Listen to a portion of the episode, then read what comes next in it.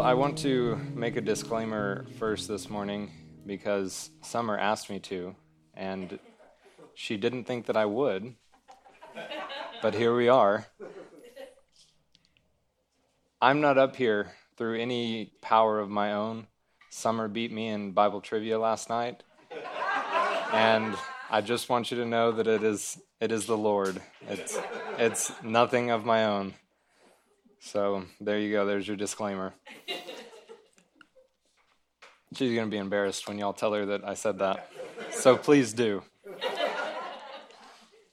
All right, we can open our Bibles this morning to Genesis chapter 11. We're going to get through the first nine verses dealing with this interesting, interesting account of the Tower of Babel. Now, if you remember back in chapter 10, verse 25, it says, To Eber were born two sons. So last week we went through chapter 10. It's called the Table of Nations, and it listed out all of these descendants of Noah and his sons. And it shows us where those people go and disperse throughout the nations after this event of the Tower of Babel. So we've got the 10,000 foot view in chapter 10, and there's this strange mention in verse 25. The name of one of Eber's sons was Peleg, for in his days the earth was divided. And we read through chapter 10, we're like, what's going on here? Like, what is this talking about? But it's a breadcrumb that leads us into chapter 11. So in chapter 11, we're zooming into this account of the division of the nations and we're going to see how that actually came about. Some people take that dividing of the earth in Peleg's days to be talking about this concept of continental drift, the breaking up of a supercontinent into the continents that we have today. I won't say that that didn't happen, but if it did, I think that the flood probably explains it better than this vague reference. So we know that the fountains of the deep were broken up during the flood. And that seems to be possess more explanatory power for continental drift than this reference. So I'll I'll leave you with that to ponder on. But the author was probably just dropping a pin in this conversation to come back to later in chapter 11. And so this is where the nations and it says the earth was divided. Now, this division that Peleg was named after, Peleg's name actually means division. That was a division of languages, uh, not necessarily a division of land masses. And the people were divided based on their family lines. And so I think that we see God's grace in this. Because even though it is a sort of judgment on the people, and we'll get to all of this, this division was made on family lines. He kept the family units together and they could understand each other still, but when it came to communicating with other families, they couldn't. God's grace on display. God doesn't disperse families here. He could have, but he chose to divide the people among their family lines. And all of those families who can no longer understand others are forced to spread out into other parts of the world. And that's that division that we get. The command to Noah and his posterity was this Be fruitful and multiply, and fill the earth. That was the command, the divine directive. God wanted them to disperse around the globe and inhabit it and this was his plan since the beginning. He told the same thing to Adam and Eve. But apparently, these people saw the power that they could have as one large group. And they decided to disregard God's plan in favor of their own. And we'll see exactly how that plays out for them.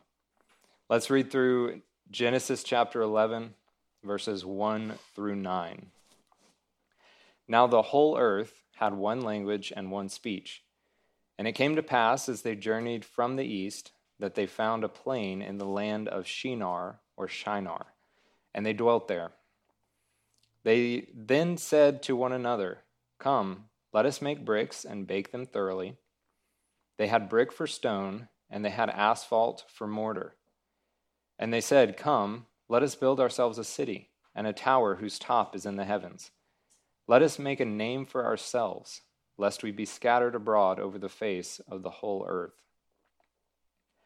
But the Lord came down to see the city and the tower which the sons of men had built.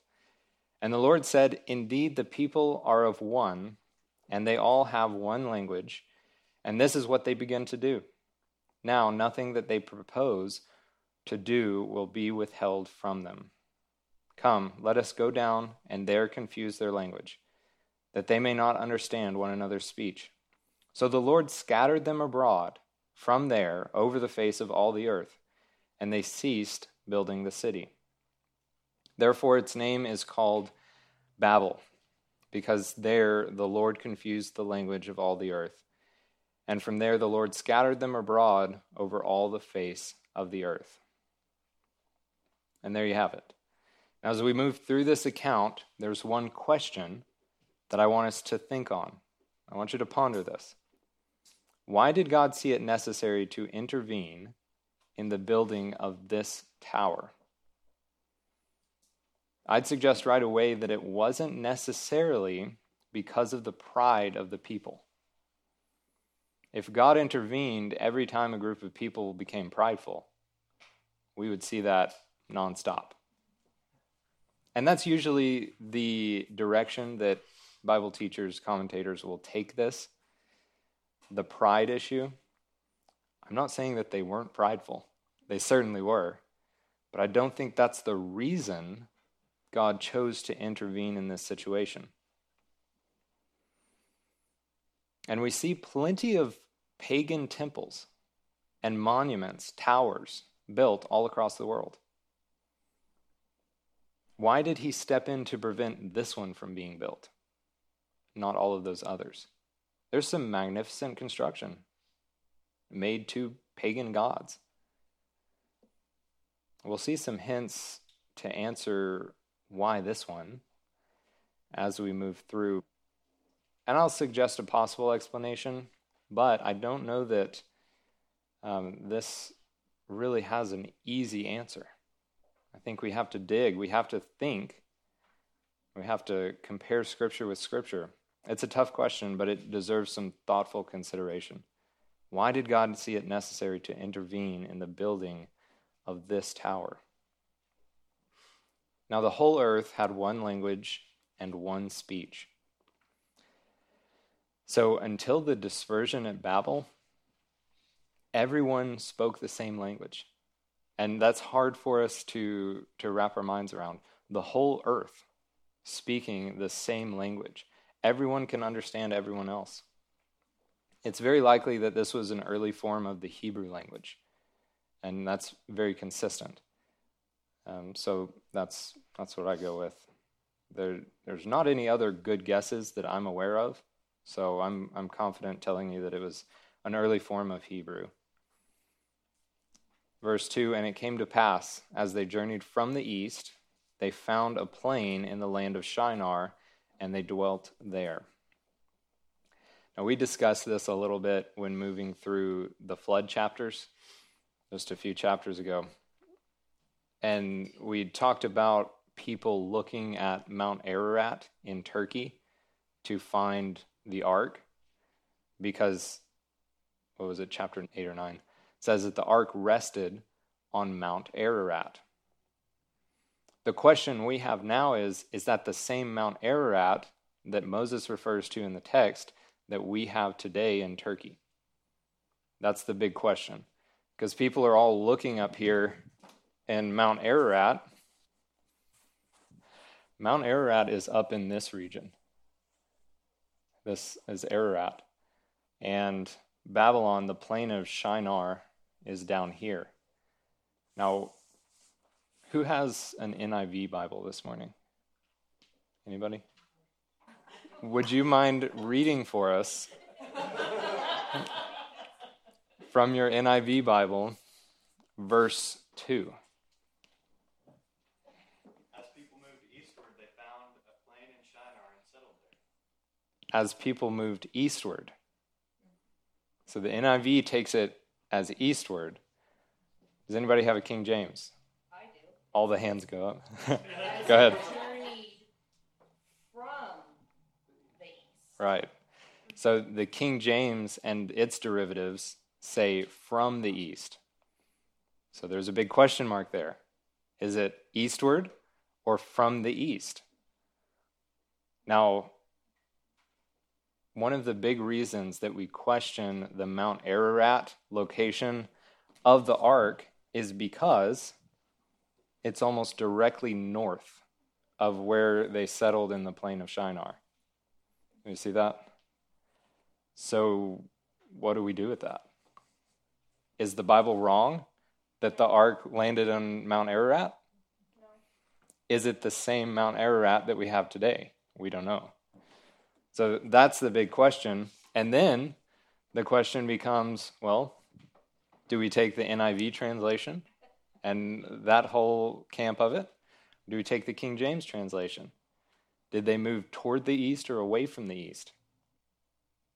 But this can be resolved pretty easily, in my opinion. The Hebrew word in question is comprised of two components. We have the root, which means east, and the preposition from. And so in the original Hebrew, it looks like it is from the east. If the author wanted to say that these people traveled toward the east or eastward, he could have used other words to better communicate that idea. And we see other words used in Genesis 25 6. But Abraham gave gifts to the sons of the concubines which Abraham had, and while he was still living, he sent them eastward, away from Isaac his son. That eastward is a very different word than what we have. And so it seems the author could have used different words to communicate that they moved eastward. Also, the translators of the Septuagint, the Greek translation of the Hebrew Old Testament, clearly felt that the grammar said from the east because they used the Greek preposition apo. That can only mean from, it never means to or in. So, based on the languages and the translators of the Septuagint, it seems like it should be from the east. That would mean, and this is where a lot of archaeologists now are looking, that would mean that the ark probably came to rest somewhere over here in the highlands of modern day Iran. And so a lot of the attention has been pulled over there in search for the ark recently. And so I wanted to take some time to talk about that since it came up in verse 2 there. But those who say it's on Mount Ararat in Turkey do tend to say that Noah and his sons could have wandered about a little bit before they came into the land of Shinar. And so that would suppose that they went over into Iran, stayed for a little bit, weren't satisfied, and then came over, kept continuing over to the land of Shinar. So that's how they kind of fit the text with that view. And I suppose that's not completely out of the realm of possibility, but it's also not stated in the text that they traveled anywhere else but to the land of Shinar. Verse 3 Then they said to one another, Come, let us make bricks and bake them thoroughly. They had brick for stone, and they had asphalt for mortar. Now, this brick would be like a kiln baked clay. There wouldn't there weren't many building materials in that area. And all these construction projects besides this one where they actually used the native materials, just the mud and asphalt, they would have had to ship in materials. And archaeologists think that that's why the biblical character Nimrod moved northward in his expansion. So we talked last week about the cities of Nineveh, Calneh, Resen, and was it Rehoboth? And they're up pretty far north into like Armenian territory, up that way, actually towards Mount Ararat. So up there, there's more wood, more natural resources to gather, and he could send back down to keep expanding in his lower territories. So we see here, though, that they just used brick for stone. That's a kiln baked brick. And they had asphalt for mortar. And that asphalt is a particular word that tells us that they used petroleum products in this sort of pitch. It's, it's like a asphalt product.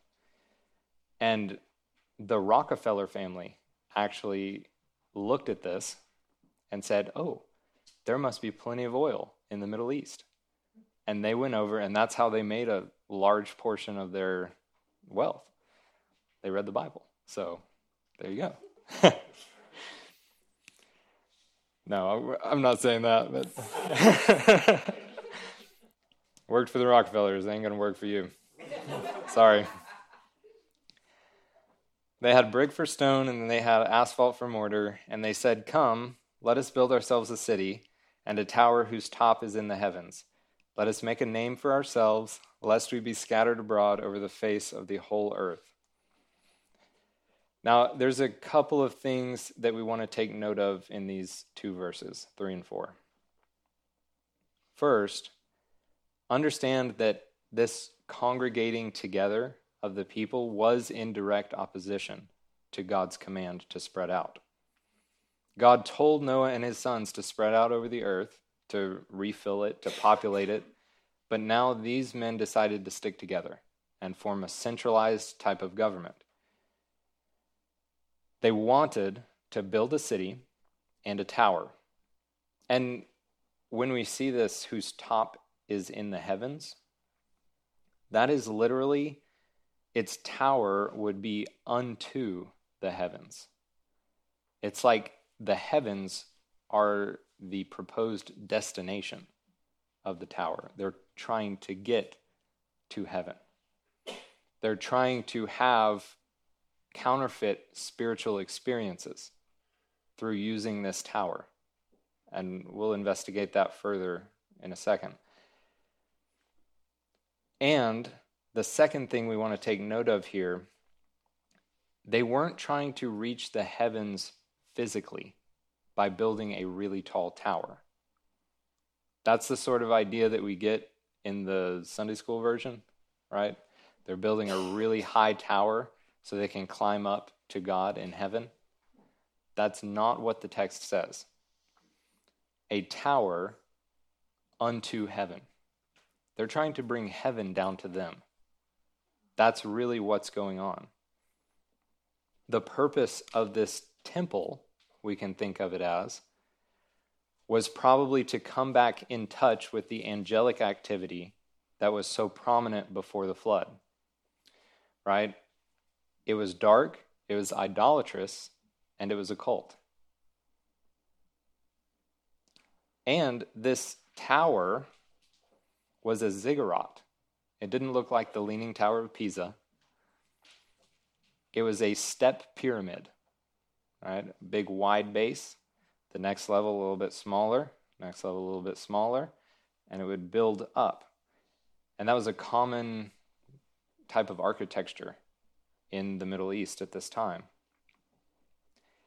And we see these ziggurats all over the world. Certainly in South America, like the Incas, the Aztecs, and really anywhere you go, you can find a very old ziggurat.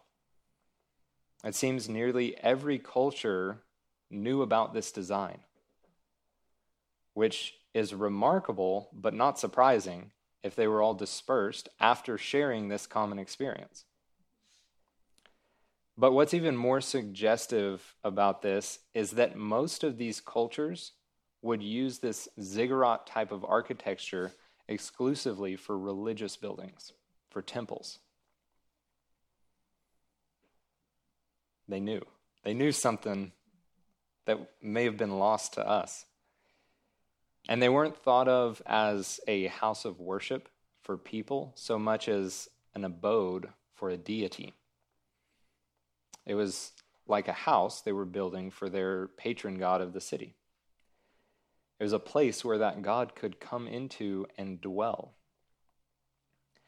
And it seems that a lot of people knew exactly what they were doing because they say, Lest we be scattered abroad over the face of the whole earth. It seems like there was that consciousness that they were going against what they should be doing. And we get that feeling all the time, don't we? Whenever we step foot into something that we know we're not supposed to do, sometimes we do it anyways. They knew what God had commanded, and they knew they were doing the exact opposite of that. And apparently, based on that piece of text, they knew the consequences, lest we be scattered across all the face of the earth. But the Lord came down to see the city and the tower which the sons of men had built. And the Lord said, Indeed, the people are one, and they all have one language. And this is what they begin to do. Now, nothing that they propose to do will be withheld from them. Now, this is another instance of anthropomorphic language being used to describe how God is working. It's hard for us as humans to describe the workings of God, how he moves in certain situations. So the author says the Lord came down to see the city and the tower. Does that mean that he couldn't see it where he was before? Absolutely not. No, God being omnipresent everywhere at once, he knows exactly what's going on. And he can't learn anything because he knows everything, right? So, no, this is really just saying that he turned his special attention to this city and this tower to act upon it. And that's what we see here. He acts upon it. The fact that God came down to see the city and the tower is actually kind of ironic when you remember the purpose of the tower. You know, they didn't get the deity they expected, but they did get somebody's attention, Yahweh's. The tower was supposed to be a place for their gods to dwell. And there was actually usually a small room at the top of these ziggurats, at least in Mesopotamia, in the Middle East. I don't know about other cultures. And this small room would house a bed and a table that was consistently restocked with food for the deity that came to visit their city. Wild, right? It was literally an abode for their gods.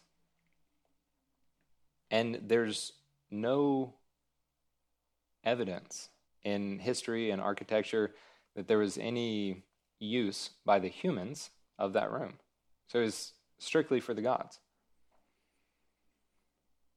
And, you know, we see that is obviously a very skewed idea of what was really happening in that situation, but that's what they thought. They thought that their gods were coming down to bless their city. But instead of their patron god coming down to bless the city, the Almighty God came down to put an end to this conspiracy against him. And he put an end to it by confusing their languages. Verse 7, God goes on to say, Come, let us go down and there confuse their language, that they may not understand one another's speech. So the people had gotten together in verses 3 and 4 in some sort of a council situation. They say, Come, let us build ourselves a city and that reads like they're all meeting. They're having a meeting deciding what to do. Should we spread out? Should we populate the earth like God said? Should we stay here? They decide to stay, build a city and a tower whose top is in the heavens. That was a bad mistake, wasn't it? this council of the people is met with a counsel from God. The people said, Come, let us build ourselves a city. God said, verse 7, Come, let us go down and there confuse their language.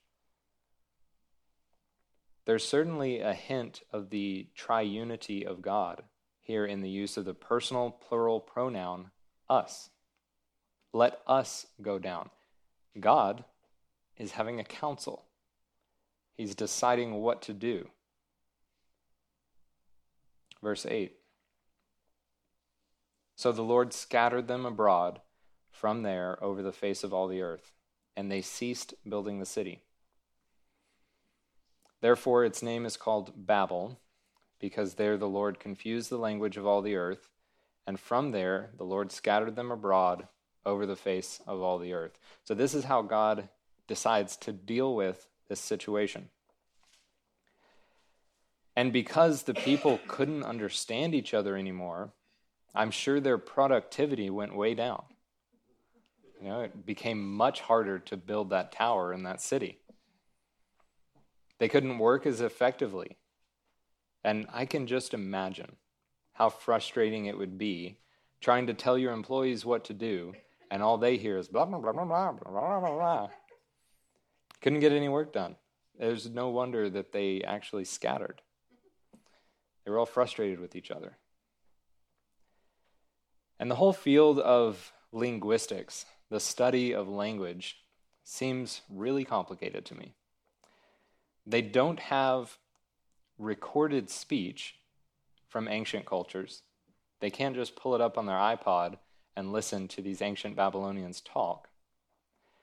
They have to decipher how they pronounced things and how their language worked based on written records. Seems hard. But they use misspellings in those texts to figure out how some words were spoken. Right? And so, for example, a commonly misspelled word in English is consensus.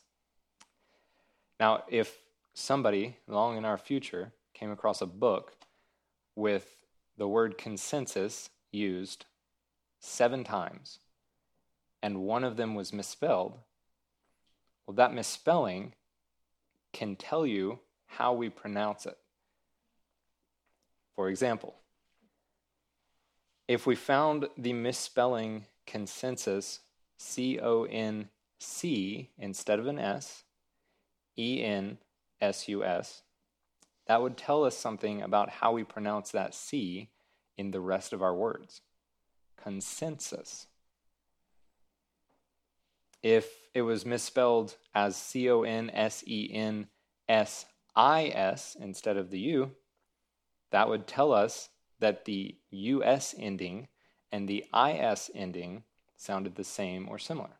Right? So we can draw these conclusions based on misspelled words. Very complicated. I have no desire to venture into this field. And languages are grouped together into broader categories based on their origin, which people group they came out of. And there are two major competing theories on the origin of language. Now, that's a big question. Where did language come from? We have the inspired, authoritative answer. We do. But of course, not everyone believes that, so they try to find it themselves. And there's two competing camps about the origin of language. One camp says that there was a single proto language from which all other languages derived. And this is called monogenesis. There was one start to all of the languages. The other camp says that several languages were formed independently of one another. That's polygenesis, right? Many languages all sprouting into their own respective categories or groups. So, what's the biblical position on the origin of language? That's a bit of a tricky question because we see Adam at the very beginning. He was given language by God, he was created with the ability to commune with God, no doubt to speak to Him. to understand what God was telling him, and he was tasked with naming the animals, which is a dead giveaway that language was around. So the first man had language, that was a single language. So we begin to think monogenesis, and then we come to the Tower of Babel. And there's this supernatural intervention from God. He scrambles the languages, mixes them up. So that would fall under polygenesis, right? So in the future, if we see some more advancements in the field of linguistics, I would expect more evidence to come out in favor of polygenesis because this is the last big thing that we have happen. Now, what's really interesting is that many cultures around the world have incorporated the idea of a deity confusing man's language. And they have some sort of flood account too. So we see this all over the, the world. These major events of the collective past seem to be etched into the minds of people around the globe. For example, the Sumerian epic titled Enmerkar and the Lord of Aratta tells of a time when, quote, the whole universe in unison spoke to Enlil, their chief god, in one tongue. It was a time of harmony between people. And it says that speech was changed and contention was brought into it. Interesting. And that's from Mesopotamia, a little later than the Tower of Babel. And there are many other examples, but this one actually ties in well with the discussion of Nimrod. So we saw Nimrod last week in verse 8 of chapter 10, Cush begot Nimrod. He began to be a mighty one on the earth. He was a mighty hunter before the Lord. Therefore it is said, like Nimrod, the mighty hunter before the Lord. And then it goes on to tell about his kingdom. He was obviously a king. But Nimrod's name means roughly rebel. But that name is not found in archaeology or history aside from the biblical or traditional Jewish sources. Nimrod, the name, is not found in archaeology. What does that tell us? Oh no. Did the Bible make something up? No, absolutely not.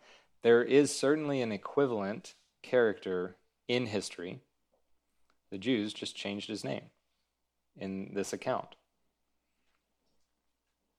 it seems that he was given this nickname or pseudonym, Nimrod, by the Hebrew speaking people.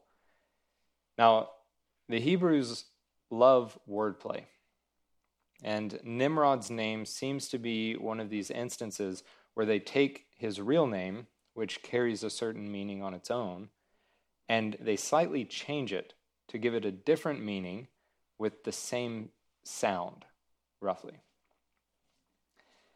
Since we don't find the name Nimrod in the archaeological records, biblical historians have been trying to track down the historical figure equivalent to Nimrod for a long time. And they've come up with some really good guesses. But it is hard to nail this down with any kind of certainty. And in my opinion, one of the more likely identities for Nimrod is the figure Enmerkar. That's his name. And yes, it's the main character in that Sumerian epic, Enmerkar and the Lord of Aratta that we just talked about. Enmerkar was a historical figure. He was the second king of Uruk after the flood, and the name Enmerkar is a compound word. The prefix in means Lord, and the suffix kar is Sumerian for hunter. Sound familiar? It should. Genesis 10:8 says that Nimrod was a mighty hunter before the Lord. Interesting, but still probably just coincidental. It seems that the, the Hebrews took his name Enmerkar and made it sound like Marad, which is their word for rebel. And remember, there are no vowels in ancient Hebrew, right? So the vowels are all implied. So the in, im, and r from Inmer were just filled in to give them the name Nimrod, the rebel, because of what he did. See, so it was a retroactive nickname. This may come as a surprise to many, but there is also an idea, which is not entirely unwarranted, that the biblical Tower of Babel was not in what we know as Babylon. Okay? This is an idea. I'm not saying that it's right or wrong. Some historians think, and biblical historians, Bible believing historians, believe that the Tower of Babel was not in what we know as Babylon, which would have been the Babylon of Daniel's day, Nebuchadnezzar's day. The leading view in this camp is that the Tower of Babel was in the ancient city of Eridu, a little over 100 miles southeast of Babylon. And I've got a map for you we can pull up real quick. Eridu is this far south city right by Ur. And you see Uruk just north, north of the Euphrates there. Uruk is where Enmerkar was king. That was his home. And Eridu was just a little south.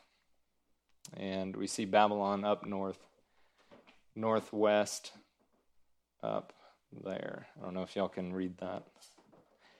Here, I'll show you on here.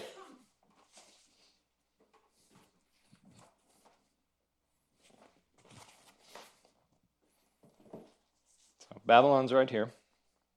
This is Euphrates River, Tigris River. Babylon, here's Uruk, named after Erech that we saw in chapter 10. Ur and Eridu are right here to the south slightly. So Babylon, Uruk, Eridu. Okay.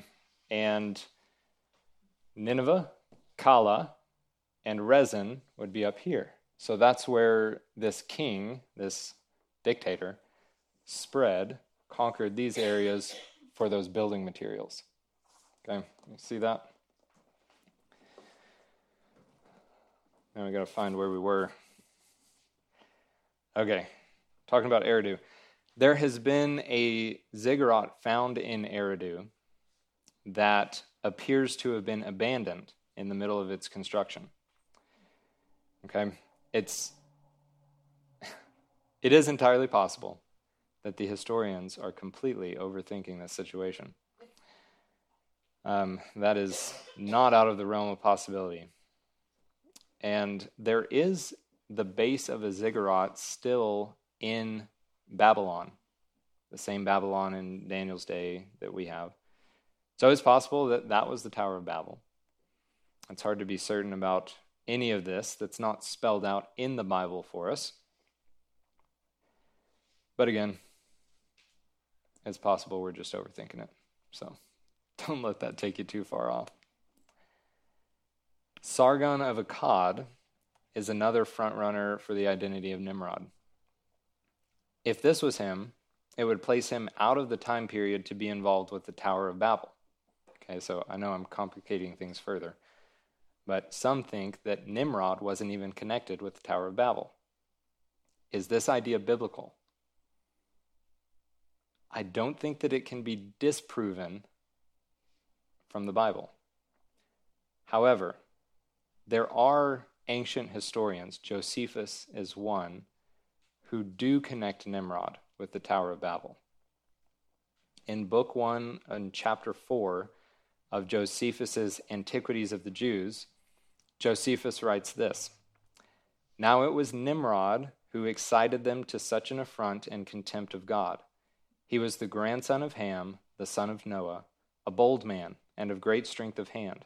He persuaded them not to ascribe it to God as if it was through the, his means that they were happy, but to believe that it was their own courage which procured that happiness.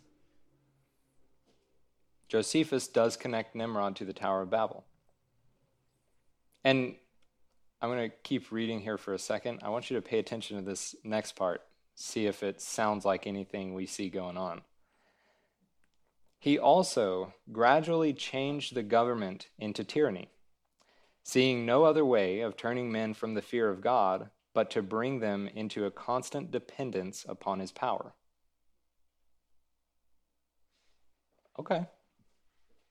Yeah, rings some bells, doesn't it? Unfortunately. And Josephus also says that the place wherein they built the tower is now called Babylon. So Josephus thinks that the Tower of Babel was in Babylon and Nimrod was connected to it. I, I'm not going to give you a hard and fast answer because I don't see the Bible telling us these things, but Josephus does. He was a historian in the first century. And the Babylon that he calls Babylon is the same Babylon that we know today. So we can be sure of that. Now let's make our way back to verse 9 in our text this morning.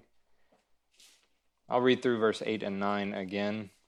So the Lord scattered them abroad from there over the face of all the earth, and they ceased building the city. Therefore its name is called Babel, because there the Lord confused the language of all the earth. And from there the Lord scattered them abroad over the face of all the earth. The name Babel also seems to be some kind of wordplay, just like Nimrod. The original name for this tower was probably Babalu, which means in Sumerian, gate of the gods. Fits right with the purpose of the tower, gate of the gods. But the Hebrews refer to it as Babel, which is based on the Hebrew word for confusion, Balal. The name Gate of the Gods is really telling when we ask what they were doing with this tower. Right? What were they doing with the tower? Well, they called it Gate of the Gods. So that does bolster the opinion that, yeah, I mean, there was something connected here that, that wasn't supposed to be. They were trying to reach something out of their natural realm. Therefore, its name is called Babel, because there the Lord confused the language of all the earth. These people were trying to build a gate to the gods, literally. The gods we're talking about are the Elohim, the little g gods of the nations. And this practice of seeking alternative modes of spirituality is altogether forbidden by God. And it's not because he wants to limit you, per se, it's because he knows how harmful that whole realm is. And it certainly is harmful. He knows what's there, and we really don't. It's foolish to try to meddle in things that we don't understand. And as a loving father does, he is protecting his children by forbidding these aberrant spiritual practices. In fact, the law was very clear that the penalty for one in the camp of Israel who was caught in any sort of occultic activity was death. Stoning was the penalty. Those practices are such an affront to God that he didn't want them spreading among his people. He wanted them stopped. Deuteronomy 18, verses 9 through 12, is one of these passages which strictly prohibits occult activity, including witchcraft. It says, When you come into the land which the Lord your God is giving you, you shall not learn to follow the abominations of those nations. Now, a little tie in here. Remember, these nations are descended from Canaan. They're the Canaanites that we looked at in chapter 10. There shall not be found among you anyone who makes his son or his daughter pass through the fire. Notice that all of these are going to be occult practices, idolatrous, and destructive.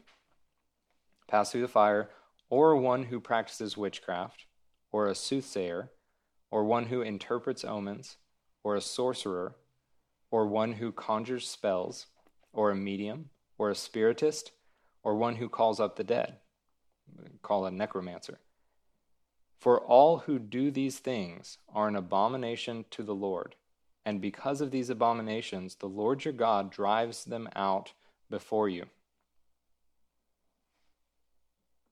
The Tower of Babel was an early attempt by man to tap into this spiritual power without God. And that's the key without God. But God wants us to trust Him. He wants us to come to Him for our spiritual experiences. Proverbs 3 5 through 6 says, Trust in the Lord with all your heart, and lean not on your own understanding. In all your ways acknowledge Him, and He shall direct your paths. He wants to be the one to have a personal relationship with you, to direct you.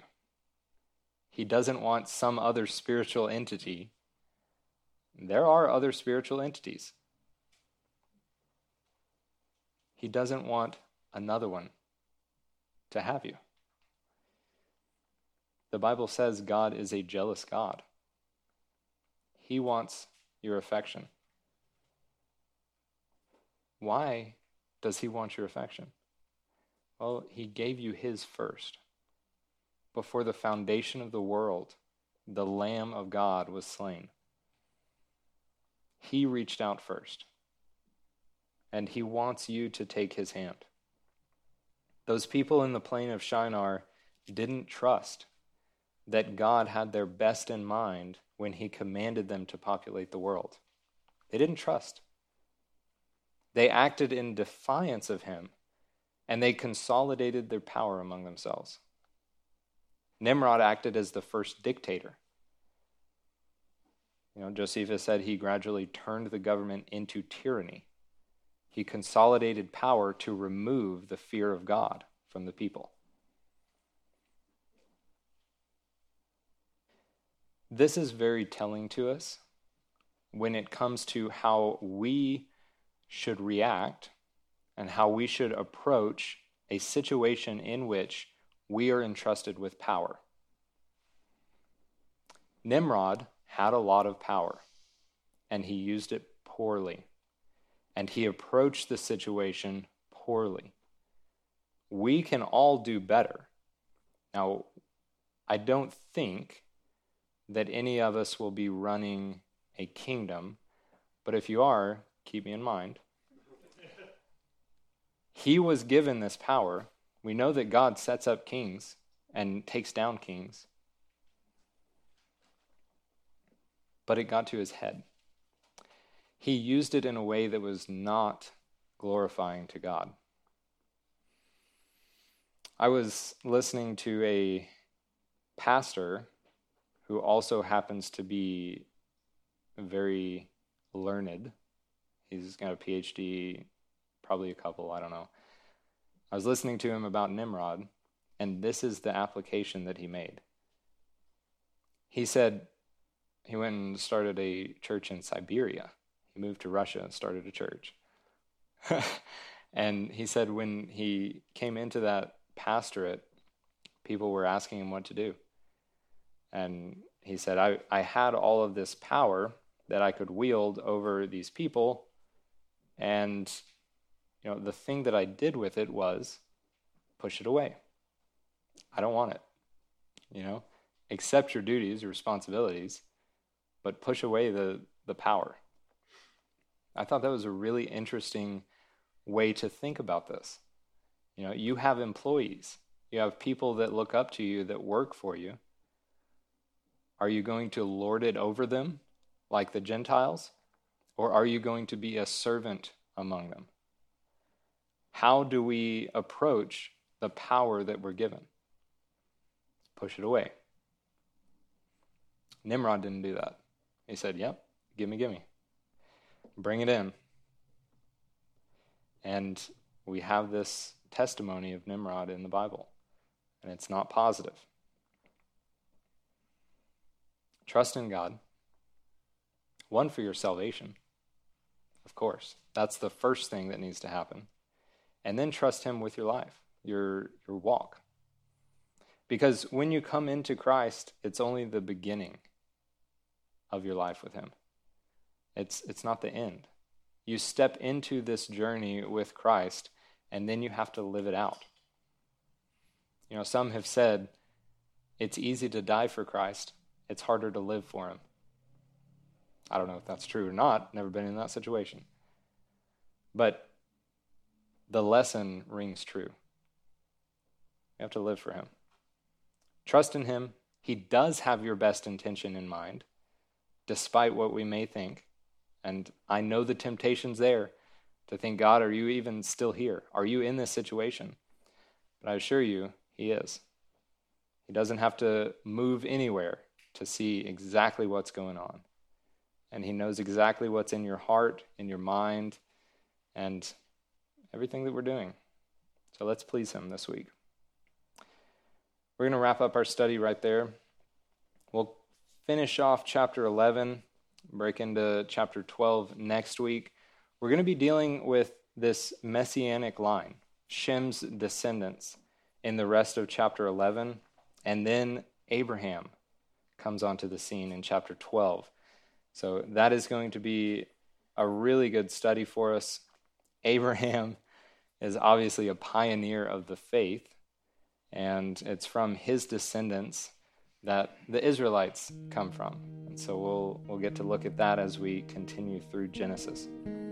So if you would, please bow your heads with me and we'll close in word of prayer.